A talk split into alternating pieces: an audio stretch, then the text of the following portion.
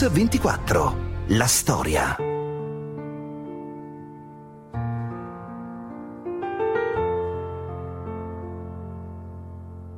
L'esilio richiede disciplina e coerenza, virtù nelle quali sono stata educata da due genitori con i fiocchi e per disciplina e coerenza in questi anni sono rimasta zitta, come un lupo sdegnoso, un vecchio lupo che si consuma nel desiderio di azzannare le pecore, sbranare i conigli, eppure riesce a controllarsi.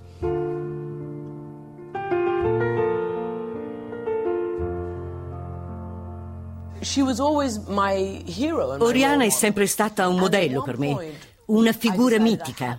E un giorno ho capito che dovevo incontrarla, dovevo conoscerla. Così è iniziata la mia ricerca lunga, interminabile, prima con le telefonate alla Rizzoli, i suoi editori, e poi con i trucchi, i sotterfugi, una sorta di linguaggio cifrato per riuscire a trovarla e finalmente farmi dire che potevo chiamarla. E un bel giorno mi sono presentata alla sua porta, nell'Upper East Side, emozionata e titubante. È stato bellissimo. A un certo punto mi ha detto che le ricordavo lei da giovane. Potete immaginare come mi sono sentita. E così è nato questo strano, intenso rapporto, per me di stima e rispetto, e per lei direi di protezione. Un giorno l'ho messa alla porta. L'ho proprio buttata fuori dall'ufficio. Era arrivata col suo pezzo alle telescriventi e naturalmente il suo doveva partire prima degli altri. A un certo punto ho perso le staffe e ho gridato Oriana fuori di qui. Devo averla colpita perché qualche giorno dopo mi ha detto sai che non mi aveva mai sbattuto fuori nessuno.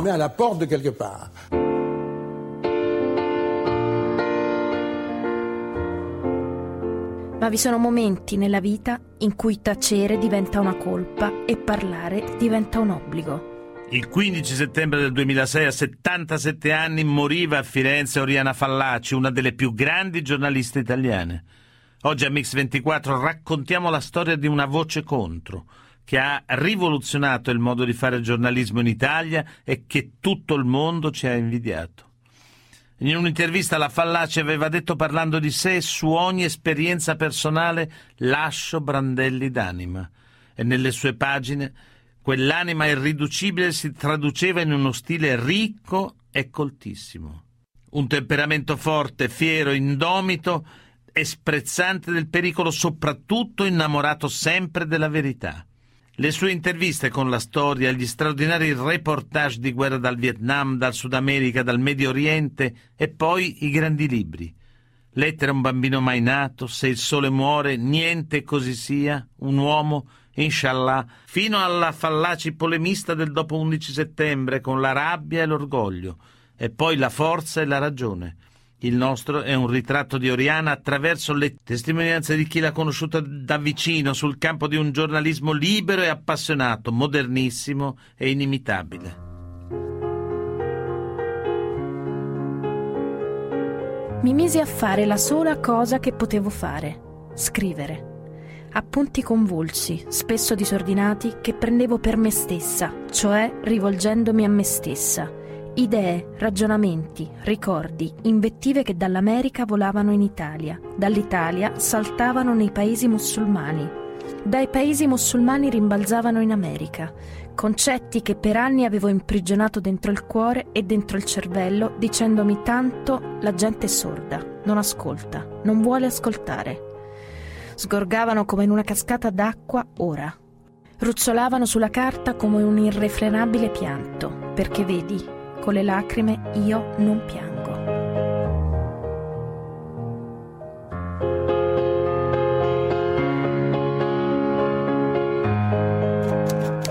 Perennemente alla scrivania, contornata dai suoi libri e da centinaia di documenti, la sigaretta accesa.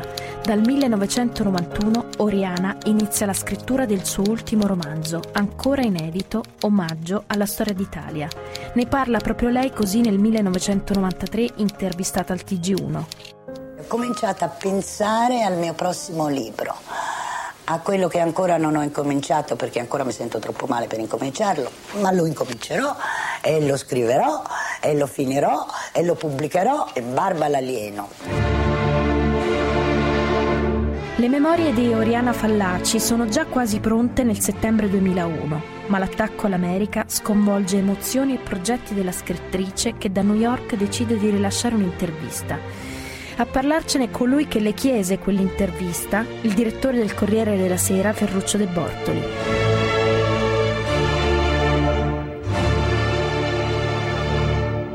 Giorno successivo eh, arrivò una telefonata di Oriana Fallaci Oriana non si chiamava, Oriana chiamava. E a un certo momento naturalmente io le chiesi di intervenire, poi lei stava a New York a, poche, a pochi chilometri da Ground Zero e a un certo momento ci si mise d'accordo su una intervista che avrei dovuto farle io. Quando arrivai nella casa di Oriana, Oriana l'intervista l'aveva già scritta, nel senso che si era fatta delle domande e si era data delle straordinarie risposte. E certamente era una bella intervista. Allora, eh, insomma, è un'intervista nella quale non c'era soluzione di continuità tra le domande e le risposte. E allora io le proposi di, di pubblicare un articolo. Poi ci fu una lunghissima, estenuante discussione sul titolo allora eh, la mia prima proposta era il massacro e l'orgoglio. Lei ci pensò a lungo, poi decise la rabbia e l'orgoglio e naturalmente il titolo che poi è diventato famoso era certamente migliore della prima modesta proposta.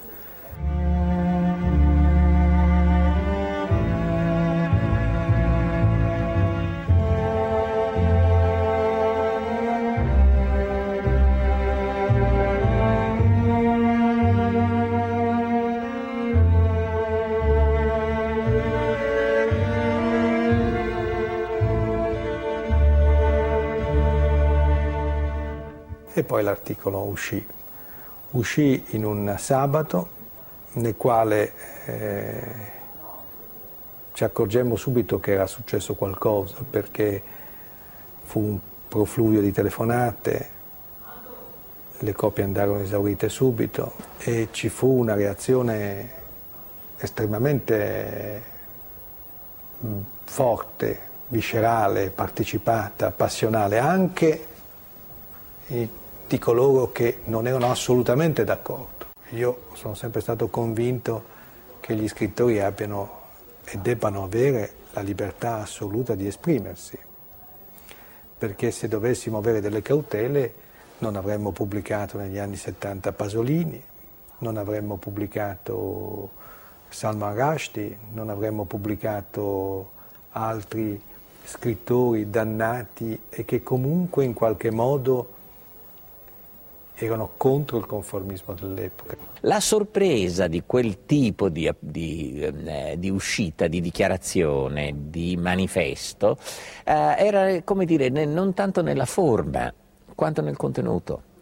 Il contenuto per la prima volta nella vita di Oriana Fallaci è stato di consonanza piena e completa con una parte eh, del, dell'opinione pubblica di potere del mondo. Non era mai accaduto. Io penso che abbia preso una posizione chiara, come ha sempre fatto. Mi chiedete se ha ecceduto? Probabilmente in qualche cosa. Ha diffamato qualcuno? No, non direi ha rappresentato un estremo delle possibili, delle tante possibili reazioni dopo l'11 settembre? Credo di sì. Ha scritto quello che molta gente pensava. Io avrei fatto lo stesso? Forse no, perché il mio stile è diverso, particolarmente in questo periodo delicatissimo per le relazioni fra Islam e Occidente. Erano i giornalisti Furio Colombo e Cristina Amanpour, La rabbia e l'orgoglio, titolo che Oriana stessa assegna al suo articolo, riassume gli ultimi anni della vita dell'inviata.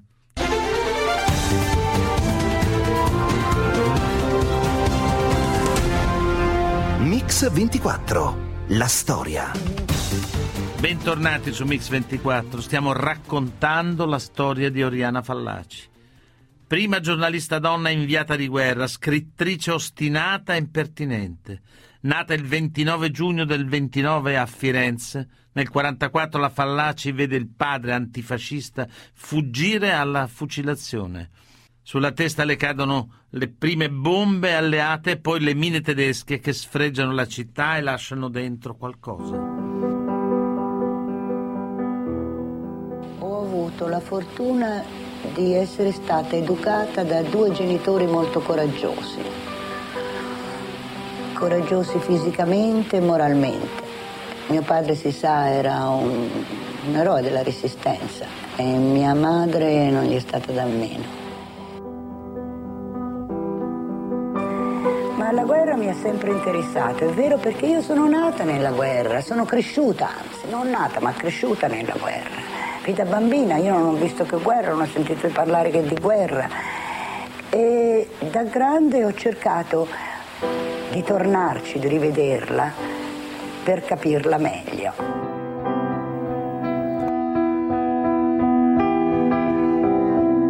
Era proprio Oriana intervistata nel 1990. A 14 anni è staffetta partigiana per giustizia e libertà. I genitori, orgogliosi, la spingono molto. È la primogenita di tre sorelle. Si iscrive al liceo classico due anni in anticipo.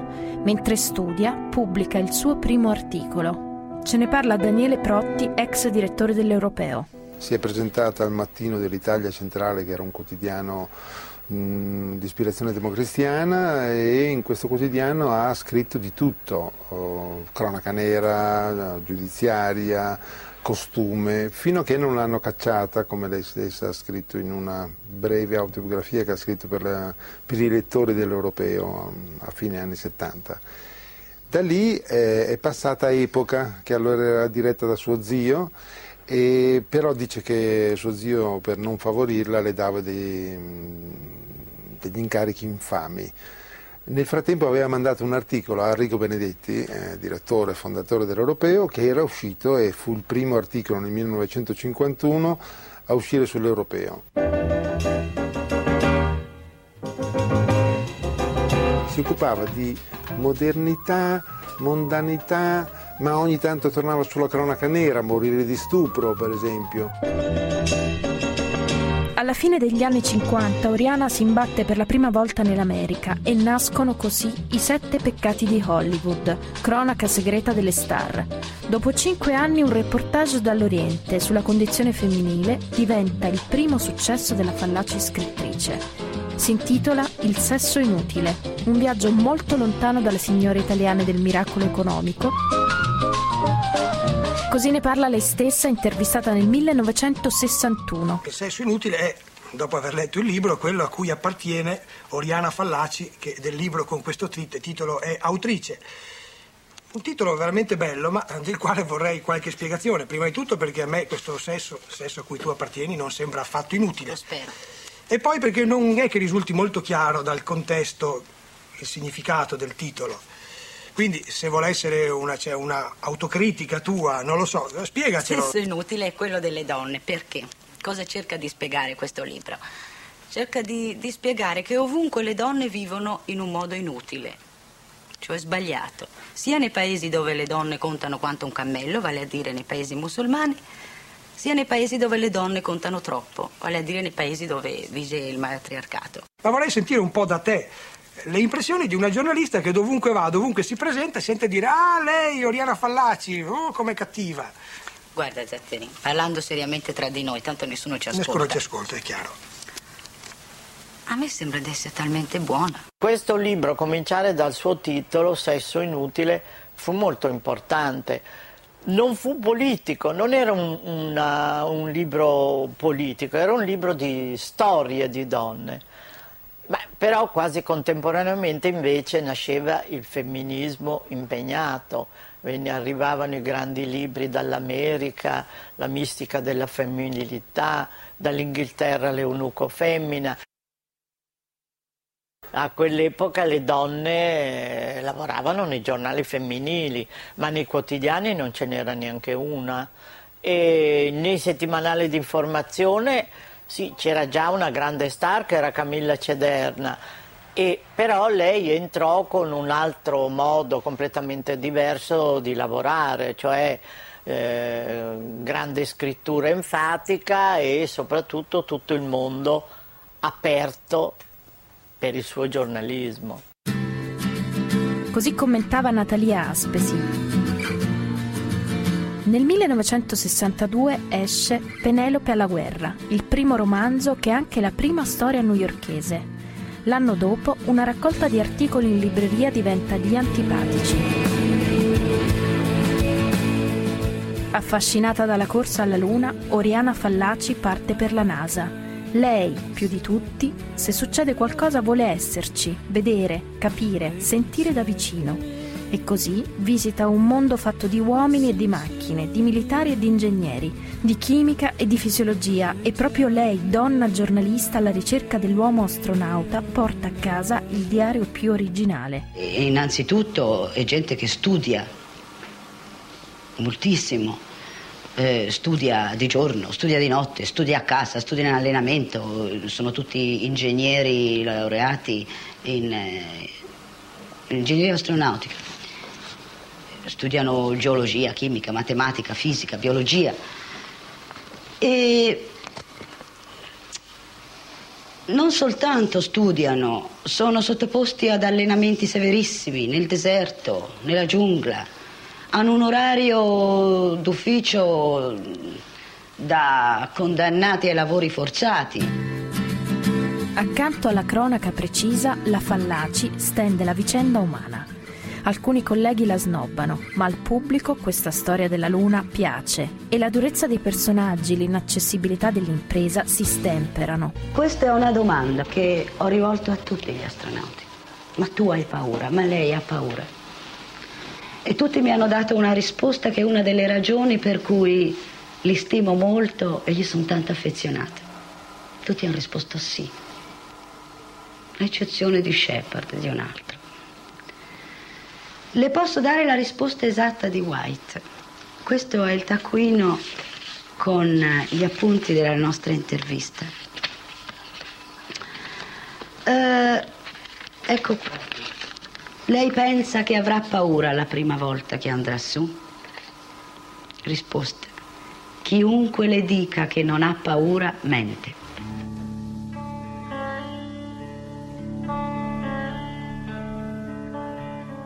È il 1968 quando Rihanna parte per Saigon, inaugurando un connubio con il fotografo Gianfranco Moroldo. Nasce un grande reportage. Ce ne parlano Furio Colombo e François Pelou. La guerra del Vietnam è stata l'ultimo episodio della grande tradizione giornalistica del reporting. Eh, eh, de, del reporting da, dal, dal, fronte, diciamo, del giornalismo dal fronte. Il giornalismo dal fronte nella sua tragedia, nella sua tristezza, nella sua drammaticità ha avuto delle pagine grandissime eh, in tutto l'ultimo secolo eh, i nomi eh, eh vanno, vanno, da Gran Green a Ernest Hemingway.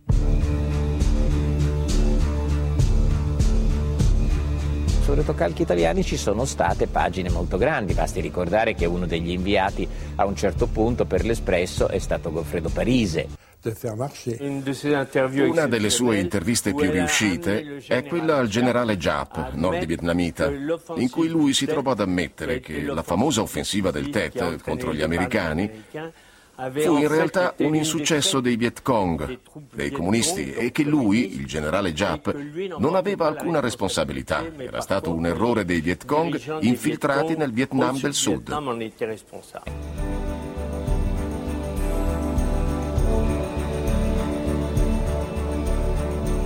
Io ricordo che un pomeriggio andavo in pattuglia in una giungla delle Central Highlands, delle, delle pianure centrali, con una squadra di americani e il caposquadra ha detto Let's hope we shall not find girls. Speriamo di non trovare ragazzi. Io ho detto ragazze.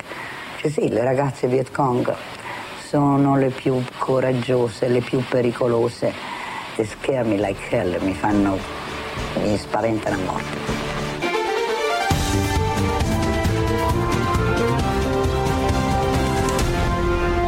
Mix 24 la storia.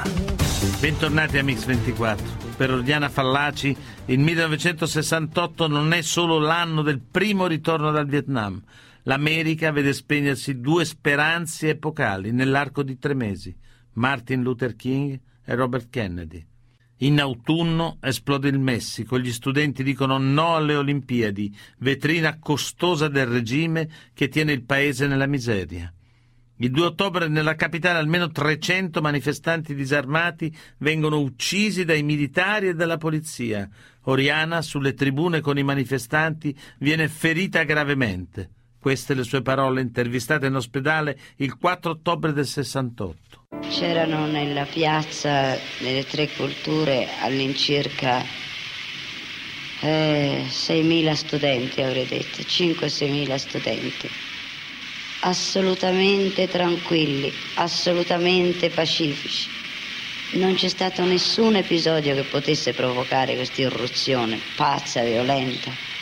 A questo punto un elicottero ha incominciato a volare sulla piazza, sempre più basso, e poi a gettare dei bengala. Sai, sembrava il Vietnam. Negli anni che seguono emerge quello che per alcuni è il principale talento della giornalista, sapere intervistare come nessuno altro. Presente su tutti i fronti di guerra, accolta nelle stanze che quelle guerre decidono o impediscono, Oriana colleziona una sensazionale serie di incontri con i potenti della terra. Dalle copertine dell'Europeo a quelle di un nuovo libro cambia solo il titolo, Intervista con la storia. Ancora prima di diventare giornalista sapevo chi era Oriana Fallaci. Io sono mezza iraniana, sono cresciuta là e lei aveva fatto un'intervista disdicevole allo Shah di Persia. Quell'articolo diventò la pietra dello scandalo nella cerchia dei miei genitori, dei loro amici e naturalmente a corte. Quando più avanti ho comprato Intervista con la storia, ho pensato che fosse la raccolta di incontri più straordinaria che avessi mai letto. Avete sentito Cristina Nampur. Sono gli anni della guerra del Kippur in Medio Oriente, della prima visita di un presidente americano in Cina, dello scandalo Watergate che lo travolgerà, della dittatura di Pinochet in Cile e della fine di quella dei colonnelli in Grecia ad Atene. Di tutto questo scriverà Oriana. E proprio dalla Grecia in cerca di democrazia arriverà il suo romanzo più celebre e l'uomo più amato. Ne parla lei stessa. Io non riesco a vedere il mio rapporto con Alecos, la mia storia con Alecos da un punto di vista romantico. Fu anche un incontro politico, un incontro intellettuale. Io amo dire che fu una scelta morale, una scelta politica. Noi ci incontrammo o ci scontrammo, come uso dire, perché la pensavamo nello stesso modo, perché ci incontravamo su tutto, anche politicamente.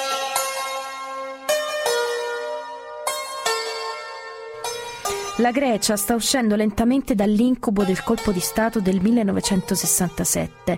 Il paese democratico ha voglia di democrazia. Ci sono dei fermenti al Politecnico, si prepara quella manifestazione che porterà poi lentamente alla caduta del regime e ci sono personaggi importanti che sono diventati già il simbolo della resistenza, tra questi Alekos Panagoulis. Il suo eroismo era la conseguenza del suo essere poeta una coerenza col suo essere poeta. Parlo dell'eroismo soprattutto iniziale, il tentato al tiranno, le torture, l'arresto, le torture, il processo, la condanna a morte. Il tribunale lo condanna a morte. Portato sul luogo dell'esecuzione, la protesta del mondo impaurisce i militari che decidono di rinchiuderlo a Boiati non la solita prigione, ma un cumulo di cemento dove il simbolo della resistenza greca, sempre ammanettato, sopravvive a sevizie e torture, durate cinque anni. Non era una cella, era un pollaio, era, era una tomba. Alecos era più grande di me e aveva le gambe più lunghe delle mie, quindi per lui avrebbe dovuto essere ancora più breve lo spazio, invece era talmente corto, era talmente stretto era talmente soffocante che dopo neanche cinque minuti che io stavo chiusa lì dentro, mi sembrava che fossero passate delle ore. L'eroismo di Alecos è stato quello che egli ha dimostrato in tempo di pace, vale a dire quando è entrato nella politica dei politici. Si è manifestato questo eroismo in Parlamento e soprattutto da ultimo, quando ha fatto ciò che io chiamo nel libro la sua piccola Watergate personale, cioè quando ha cercato di dimostrare che gli uomini al potere in Grecia nel 1974, 1975, 76 erano gli eredi della giunta molto spesso e alcuni uomini che avevano collaborato con la giunta, cioè con la dittatura fascista di Papadopoulos e poi di Ioannidis. Alekos aveva trovato questi documenti da solo, aveva cercato di diffonderli da solo, senza riuscirci, perché era solo, e quando ha capito che non avrebbe potuto diffonderli, ha scelto di fare l'unica cosa da fare, vale a dire presentarli in Parlamento. Avrebbe dovuto consegnare questi documenti il 3 maggio 1976. Il 3 maggio era un lunedì. Alecos è stato ucciso la notte del primo maggio. Ho scritto questo libro perché volevo che quest'uomo fosse meno morto, un po' meno morto e tutte le volte che questo libro, un uomo, esce in un paese, Alecos rinasce e torna ad essere vivo.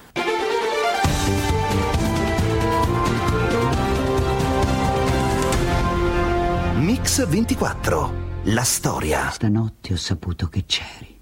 Una goccia di vita scappata dal nulla. Me ne stavo con gli occhi spalancati nel buio e d'un tratto, in quel buio, si è acceso un lampo di certezza. Sì c'eri, esistevi. È stato come sentirsi colpire in petto da una fucilata. Mi si è fermato il cuore. Bentornati a Mix 24. È il 1975 negli anni importanti delle prime conquiste femminili Oriana Fallaci pubblica Lettera a un bambino mai nato, così commenta Natalia Aspesi. Quando scrisse questo libro si era in piena battaglia in Italia per eh, ottenere la legalizzazione dell'aborto, era una gra- battaglia grandiosa, politica, sociale, le donne si battevano fortemente per in- interrompere la catena delle morti, delle infezioni, della, della tristezza dell'aborto clandestino. E lei uscì con questo libro che non so sino a che punto fosse un romanzo o un'esperienza personale, in cui appunto basta il titolo Lettera a un bambino mai nato, era ovvio che era contro l'aborto.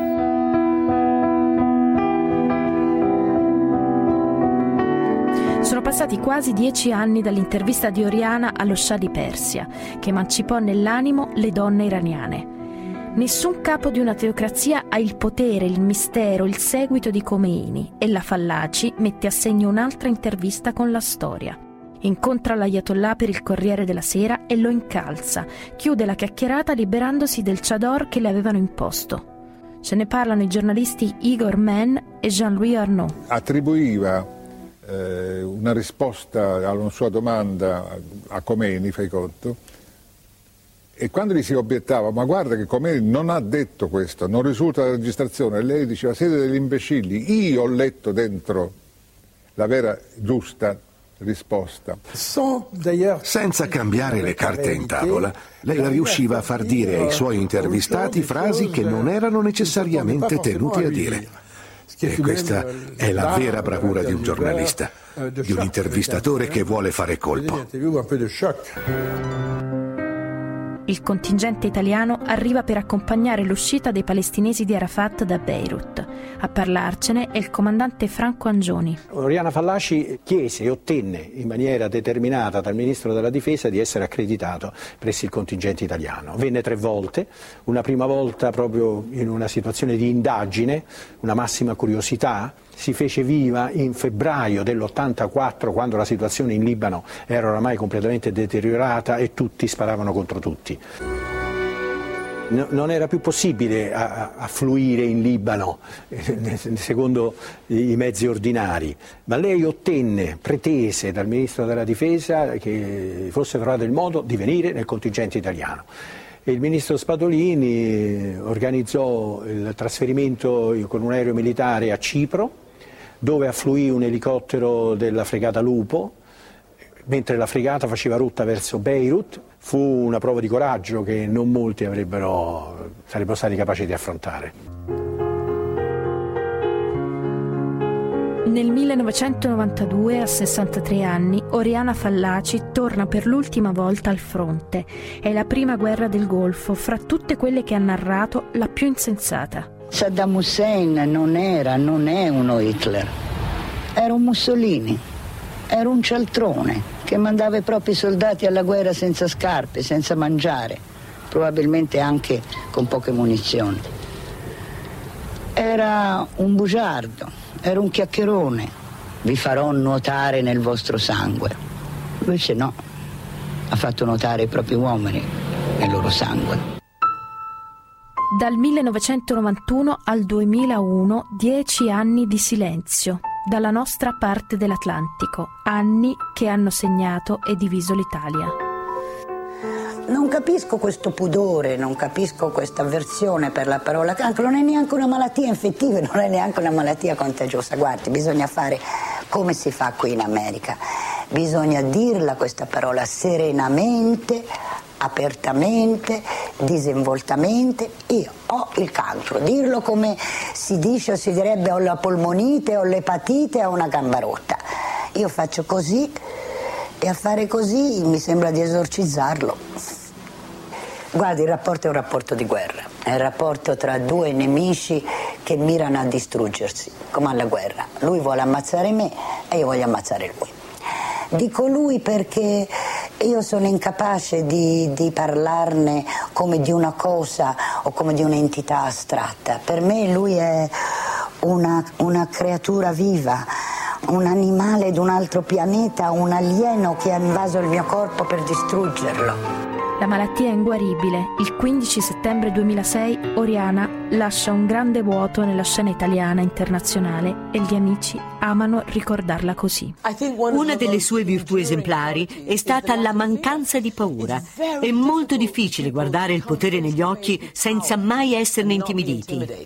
Questa capacità di muovere le viscere, di muovere il sangue che scorre dentro le vene, di, di stupirci perché comunque Oriana non ti lasciava mai sedere, non ti lasciava mai riposare, non ti lasciava mai riflettere o guardare da distante un avvenimento. Cioè, con Oriana lo si guardava da dentro. Cristina De Stefano, scrittrice, giornalista, autrice del libro Oriana, una donna. Perché questo libro sulla Fallaci? Perché si è presentata un'occasione unica, storica, cioè eh, essere contattata dal nipote ed erede di Oriana Fallaci, Edoardo Perazzi, che eh, voleva una vera biografia di sua zia e mi ha messo a disposizione tutte le carte private. Quindi fonti, appunti personali, fonti inedite. Lei che cosa ha scoperto di nuovo?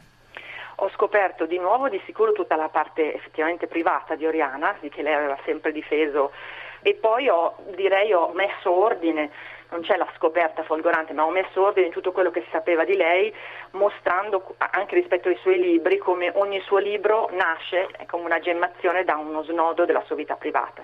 per esempio, mi fa un esempio? Eh, per esempio Penelope alla guerra, che è un romanzo di lei molto poco conosciuto perché è il primo, mm. eh, nasce veramente da un'esperienza amorosa che lei vive e io racconto bene questa, mm. questa storia che non si sapeva. Con chi era l'amore? Che era il famoso Alfredo Pieroni, di cui si è saputo solo ora, ecco, perché mm. è amore, il primo amore che lei nascose a tutti. Poi direi che l'altra grande, per me almeno come lettrice scoperta, è stato entrare nel laboratorio di scrittura di Oriana Fallaci, cioè mm. perché io ho avuto, ho avuto accesso a tutte le sue carte di lavoro e ho scoperto che questa scrittrice che sembra così facile, no? così mm-hmm. in conversazione con i suoi lettori, in realtà era una persona che lavorava tantissimo, si preparava, buttava, rifaceva, riscriveva e studiava tantissimo per ogni suo libro, quindi vedere come Oriana lavorava è stato interessante e penso sia molto interessante anche per i lettori. Eh. Lei ha scritto Oriana in fondo era una donna forte ma anche fragile, soprattutto piena di contraddizioni. Qual è la contraddizione più profonda di Oriana?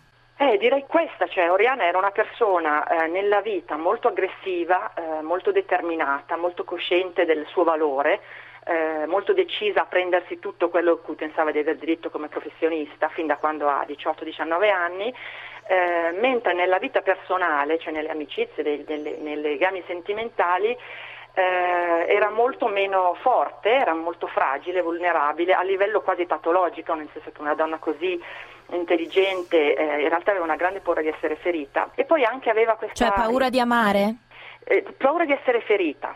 Mm. In realtà poi lei si buttava molto, era una persona molto impetuosa, molto allegra e molto eh, anche certe volte eh, non pensava alle conseguenze, ecco, però aveva una grande paura di essere ferita ed è una cosa che io non mi spiego perché in realtà quando appunto essere feriti fa parte della vita e lei lo scrive anche nelle lettere, dice per esempio il mio più grave difetto è che non so perdonare chi mi ferisce, cioè, quindi lei era cosciente di questa sua debolezza diciamo, mm. eh, direi che era, la, sua, era la, la, la cosa che la, descrive di più nel, nella vita privata, non accettava di essere ferita, non accettava di essere delusa delle persone che amava, anche di amici, era molto, era molto severa con se stessa ma anche con gli altri. Le voglio far ascoltare un passo del libro La rabbia e l'orgoglio, che poi commentiamo.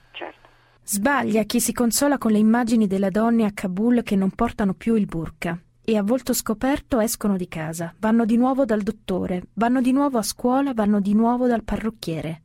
Sbaglia chi si accontenta di vedere i loro mariti che dopo la disfatta dei talebani si levano la barba come dopo la caduta di Mussolini gli italiani si levavano il distintivo fascista. Sbaglia perché la barba ricresce e il burka si rimette. Ecco, sullo scontro di civiltà a cui stiamo assistendo tra Oriente e Occidente si è detto aveva ragione la Fallaci, cioè lei aveva previsto perfettamente quello che si sta realizzando. È vero, è giusto dire così? Io penso che sia giusto dire che Oriana è spesso in anticipo sui tempi, non, non solo con la rabbia e l'orgoglio, che lei ha scritto più di dieci anni fa e che effettivamente quest'estate del califfato ha un po' riportato, ahimè, eh, mm. eh, in di attualità. Quindi Oriana, è, Oriana è una, non è per niente ideologica nelle sue posizioni, anche su altre cose, è molto viscerale, molto istintiva. Eh, sull'Islam ha avuto delle posizioni molto chiare, ma anche prima dell'11 settembre, aveva proprio un'inimicizia con questa perché mh, detestava l'idea di una teocrazia no? e detestava la condizione femminile sotto, il, sotto la regione islamica, quindi ha, ha, ha, lanciato degli allarmi forti e direi che almeno su due cose, cioè la, l'aggressività territoriale, chiamano così, no? che è la novità di quest'estate, mm. cioè questo cosiddetto Stato islamico, anche se io trovo che chiamarlo così significa già dargli una, mm. una forza che non ha, diciamo, al-Baghdadi e la sua formazione e eh, la la, il rischio della cosiddetta quinta colonna islamica in Europa sono due allarmi che Oriana aveva posto molto forti nel passato, ma non bisogna pensare solo all'Arabia Orgoglio, cioè 2001.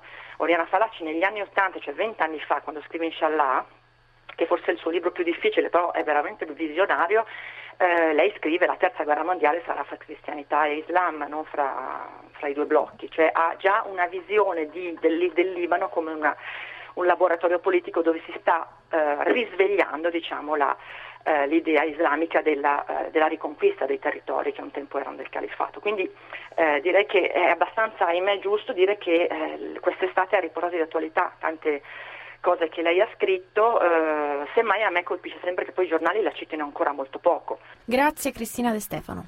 Grazie a voi.